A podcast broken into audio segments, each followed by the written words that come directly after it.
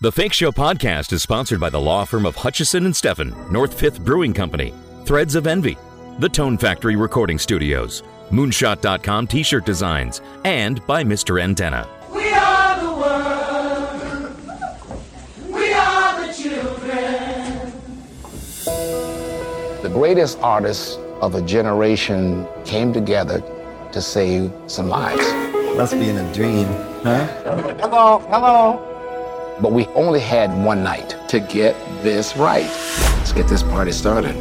Those are scenes from the new Netflix documentary where on January 28th of 1985, dozens of the biggest names in music convened at a studio in Los Angeles and recorded a song to benefit African famine relief that would alter global pop culture history. It features never before seen footage. The new documentary, The Greatest Night in Pop, details the early planning stages, including the songwriting sessions with Lionel Richie and Michael Jackson, and goes inside the studios where We Are the World was recorded.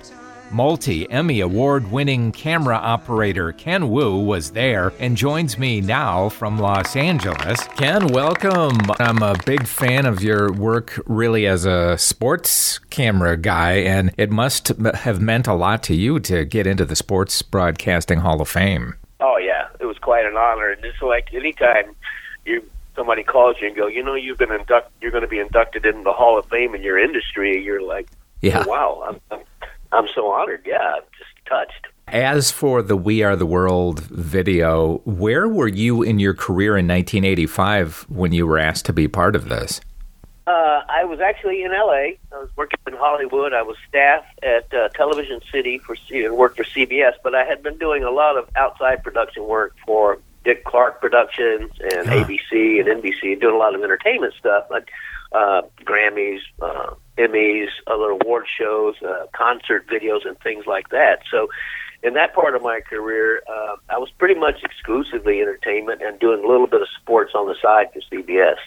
Was it Quincy Jones who got in touch with you? How did it How did it uh, come about? Uh, there were two producers, uh, one of which was Howard Malley, and I had worked for him doing a uh, concert video in uh, Mexico for Columbia Pictures about two weeks before that. In fact, all four of the camera guys that recorded the, the video, we had all worked together on that concert series. So that's kind of how I got hired. Howard called me on the Friday before uh, the AMAs and said, "Hey, um, you know that video that Band-Aid uh, that Bob Geldorf did? Well, Michael and Lionel have written a song, and they want to use it to raise money for famine relief. So uh, on Monday, they're going to do this uh, recording session, and they're going to invite a few of their artist friends in to to help them out. And would you like to be available?" And I said, uh, "Hey, that sounds like a great gig. Yeah, sure. Just uh, when and where?" And they go, "Well." Monday. That's all we can tell you. We can't tell you what time or where. Uh-huh. Don't say a word to anybody. And so I got a call on Monday about 11:30 in the morning, and hey, be down at the A&M studios and be there at four o'clock. Be ready to roll, and uh, don't breathe a word.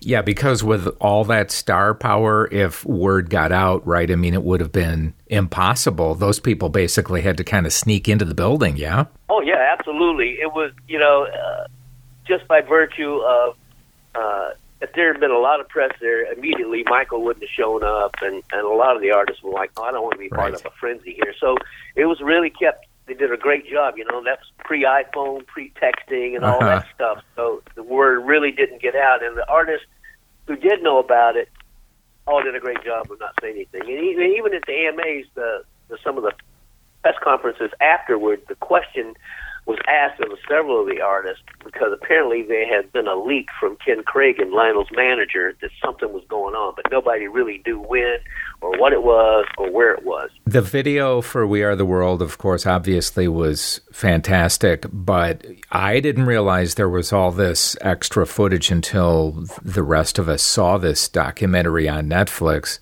So, what were your orders that night to just kind of follow people around as as the uh, night was proceeding?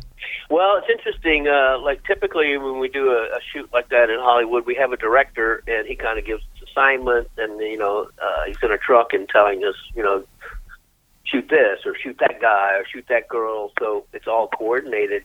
Um, that didn't happen that night when we had a very brief uh, camera meeting with the director. I can't even remember who it was. He goes, "Look, uh, with what's going to happen in there, we got four cameras, we got four tape machines. We're just going to roll all the time. So you guys just go after it." He said, I, "This is not something I can direct you to do." So basically, he just released the hounds, and we just shot everything on our own. We Uh-huh. had no direction that night.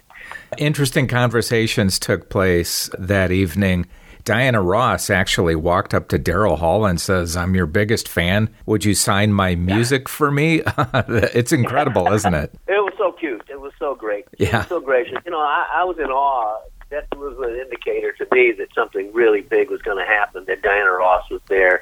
And when she did that, you know, it's interesting. Uh, it comes out in the documentary that Lionel said it was kind of like he compared it to the first day of kindergarten. Because a lot of these artists, of course, they knew who each other were, but they didn't know anybody personally. And because only the artists were allowed in the studio with no managers, no agents, no publicists, no glam squad or whatever, they were kind of like left to confront each other directly. And that was the greatest thing that happened because, uh, you know, like some of them were just so enamored with seeing like Ray Charles or Helen, uh, you know, Harry Belafonte or some of the biggest names in the Yeah. history of music.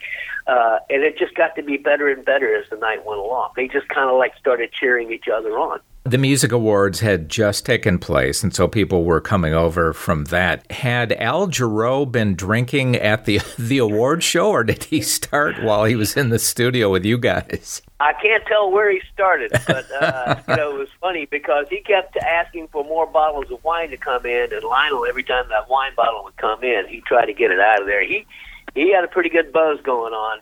Yeah, that's for sure.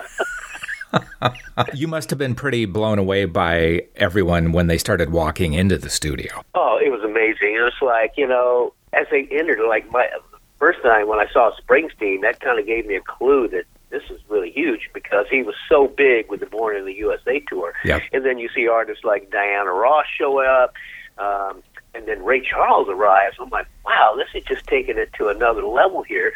Paul Simon, one of my favorite artists of all time. I was just so blown away and so impressed by this gathering of some of the biggest names in the business. Michael Jackson co wrote the song. What was he like that night? Because I heard that he really only wanted to write and not perform. Uh, originally, yeah, I think that was the idea. Um, but he he's a very shy person, and uh, I'd worked on with him in a couple of other occasions. One of them, like a Super Bowl halftime show, and he was a very timid man. Um, he didn't like crowds. He didn't like strangers, and uh, that's why I think he sang his parts, most of his parts, before everybody got there. He didn't want to sing in front of these other people, and he kind of. So many people wanted to meet Michael. I mean, he was such a huge star. I think he was a little bit overwhelmed and, and kind of embarrassed about it all. He spent most of the evening, I say, if he was interacting with anybody, it was mostly with Quincy and Diana Ross and Stevie and Lionel because those were the people that were most comfortable with. Same goes for Prince. He did not show up as everyone had hoped, or and uh, at that point, what Huey Lewis would take over his part. Yeah, it's kind of an interesting dynamic. Uh, this is something I learned from the doctor and myself. Is that the reason they wanted Prince there is because he and Michael were such rivals. And if you notice where they're positioned in the line of solos, Michael would have been singing right next to Prince, which they thought was a great visual statement that even these two artists could come together for this cause.